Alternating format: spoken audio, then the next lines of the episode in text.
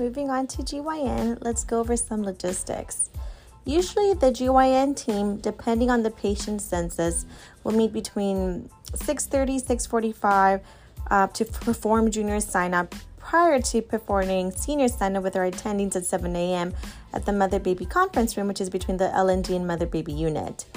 Um, the junior who is part of the GYN team will be messaging the team at 5 o'clock about every overnight admissions and assignments of patients to be seen prior to junior sign up. Once um, the junior resident sends out this text message, they'll mention at what time to meet um, and where to meet as well. Um, be able to do a post op evaluation or even just uh, follow up through a patient who was maybe admitted for PID or uh, for TOA. Um, or a patient admitted for abnormal uterine bleeding, be prepared to also do a note as well. Make sure you ask your resident how um, they would like for you to see the patient. Sometimes they like to see they like for you to see the patient before they see the patient. Sometimes they like to go with you together in the patient's room. Just just make sure you clarify with the junior resident who texts sent a text at five o'clock in the morning how exactly um, you should go around seeing the patient and if you need to write any note. Um, usually GYN days, um, the run from 7 o'clock in the morning till 5 p.m. unless you're still in a surgery case or you're doing an ED consult or a consult for a patient that's been admitted to the hospital. Usually, most of the time that we have downtime, we spend in the medical library, which is downstairs on the first floor. When it comes to surgeries, the case volume is very, very variable. We cannot control this. And because we can't control the what cases will occur each week, the student experiences that you'll have are going to vary. Um, sometimes also know that there is a lot of people in the GYN team, and sometimes some of our interns and junior residents have to have um, these learning opportunities. So sometimes you may not be able to scrub in cases, especially if the cases are minor cases and there's too many people already scrubbed in. Um, however, there's still like um, a lot of opportunity to learn from just observing, um, reading through the um, uh, surgery that's going to be done, reading through the patient's chart, um, trying to understand why this surgical procedure was recommended specifically for this patient, and then just asking questions and observing. That's how, when I started as an intern and I didn't have the opportunity, for example, to scrub into like an anterior and posterior repair, I would just ask questions um, and try to, you know, put some stools behind the team and just kind of try to observe as best as I could.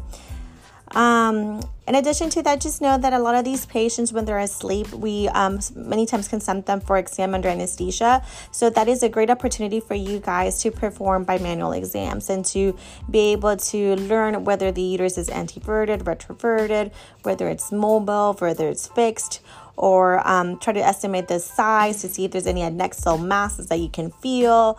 These are great opportunities to learn about this and make sure you ask your um, residents who are in the case with you to kind of teach you running how to perform a bimanual exam. You will attend all GYN cases in the main OR that are house staff. many times we um, operate with our private attendings. You will also attend on those but you should just remember that with private attendings we are kind of just assisting and respecting how much they let us do. And as residents they sometimes don't let us do as much. We're mostly just kind of like exposing um, the operative field for them for them to do this surgery. So don't expect to participate as much in those. Some of the private attendings though are very giving. Um, so you know you may get some opportunity to participate in a few of them um, we also do outpatient like um, ambulatory like surgery, um, which is at the outpatient um, surgical center that we have. Sometimes we're limited with the number of people that we can take, so you may or may not be able to uh, participate in those cases as well. Make sure that you ask the junior resident which cases are the ones that are taking place over the week. Usually, the senior who is in charge of the GYN team will send um, an email with which which residents doing what case each day. Um, and so you'll be able to know if you ask them which cases to prepare for. Um, do prepare because there's a lot of times with house of cases where you guys are allowed to participate in some of these cases. Um, we recently had a student who um, helped participate actually performed a like um, a part of a suction D&C. Um, we also had another um, student that I know in the past who, um, one of our attendings, um, taught the student how to place a Mirena IUD. So there are going to be opportunities for you guys um, to have these. Um, and so, just in case you do have that opportunity, just prepare.